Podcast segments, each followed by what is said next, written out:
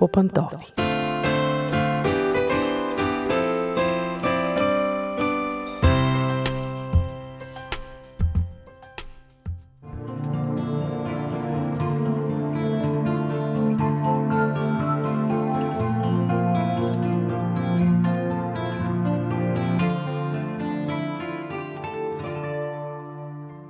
Здравейте, уважаеми слушатели! Аз съм Мира. Започва поредното ни предаване по пантофи, в което си говорим за нещата вкъщи, нещата от семейството.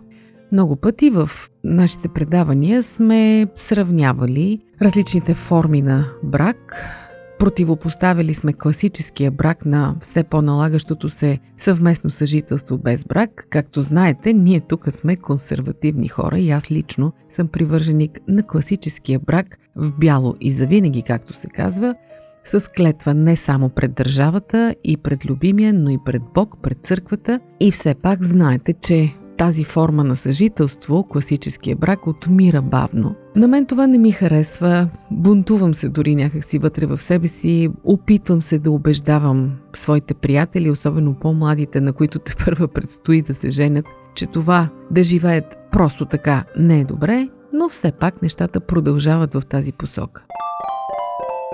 Попадна ми едно обобщение на всички причини, които привържениците на свободното съжителство дават в негова полза и обясняват защо го предпочитат. На мен ми хареса това обобщение, защото аргументите са концентрирани, събрани на едно място и е някакси прегледно. Да, аз ги изчетох много внимателно, ще ги предложа и на вас. Вие си помислете какво имате да кажете за тях. Аз ще кажа какво мисля, но вие въобще не сте длъжни да се съгласявате с мен. Кои са петте причини, поради които съвместното съжителство или свободното съжителство измества полека-лека брака от формите на човешко съжителство?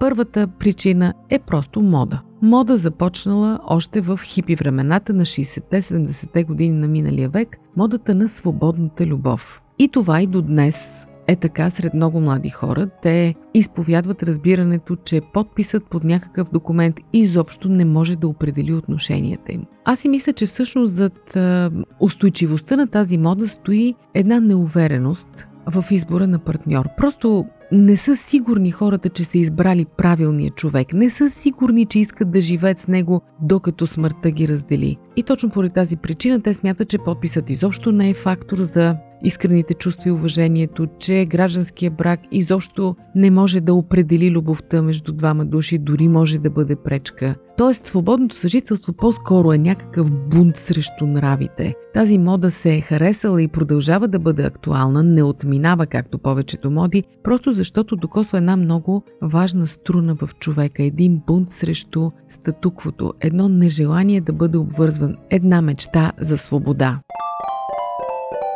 Втората основна причина, поради която съвместното съжителство преобладава е липсата на искрена вяра в Бог и в християнските ценности. Тъй като Бог изисква двама души да се оженят, да се закълнат във вярност пред Него, това е задължително за всички вярващи хора. Но тъй като вярването в Бог, религията изобщо са по-скоро някакъв вид декорация на нашия живот днес, а не искрено убеждение, сякаш и бракът се превърна в декорация. За много хора бракът е просто една сватба, едно разточително скъпо събитие, в което се обличат хубави дрехи, яде се изискана храна, ходи се на хубави места, правят се красиви фотосесии и горе-долу това е. А след като Бог, Неговият закон, ценностите описани в Библията не са актуални за съвременните християни, съответно изискването за брак сякаш отпада и избледнява. Животът събран в едно интервю. Живот – джобен формат. Вие слушате Радио 316. Продуцирано от Световното адвентно радио.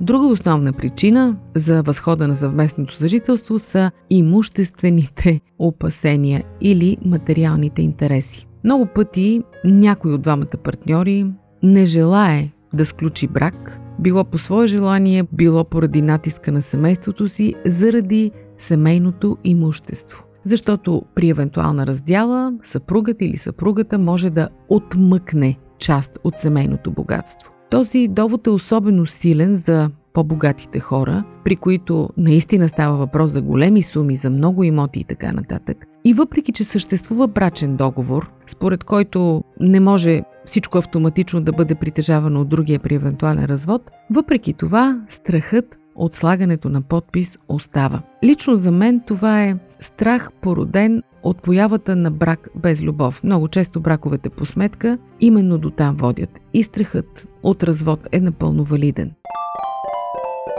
Друг страх, който спира хората да се женят е това, че ако бракът не потръгне, разводът също е скъпо нещо. Много по-ефтино е просто да се разделиш, дори и при наличието на законови ограничения във връзка с съвместното съжителство. Много по-скъпо е да се развеждаш. Да, хората могат да го направят интелигентно, цивилизовано, с брачни договори и така нататък, но все пак стремежът да си останеш спокоен, че нищо твое няма да се изгуби, съответно спира и хората да сложат подписа си под едно свидетелство за брак.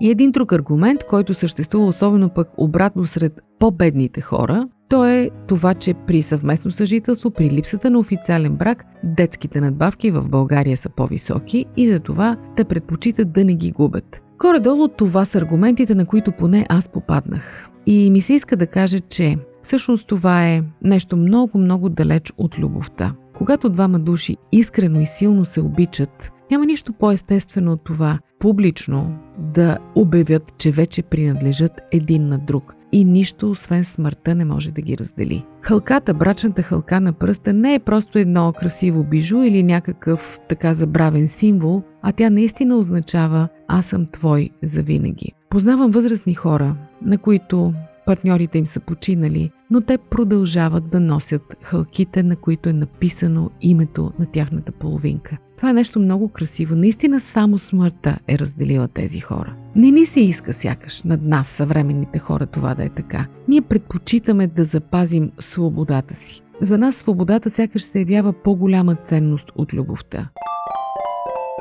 Ако сте чели внимателно библиите си, ще знаете, че всъщност любовта носи свобода, а не ограничава, но все пак на нас ни се струва, че е точно обратното. Да, аз продължавам да бъда защитник и привърженик на класическия брак, в който двама души се изправят пред държавата, изправят се пред църквата, изправят се пред Бог и казват да за винаги. Обещават в добро и зло, в болест и здраве, в богатство и бедност да си останат верни и да се грижат един за друг. Всъщност на това стъпва нашето общество. На това се крепи възпитанието на децата ни, щастието им един ден и изобщо добруването на всички като народ и като общество.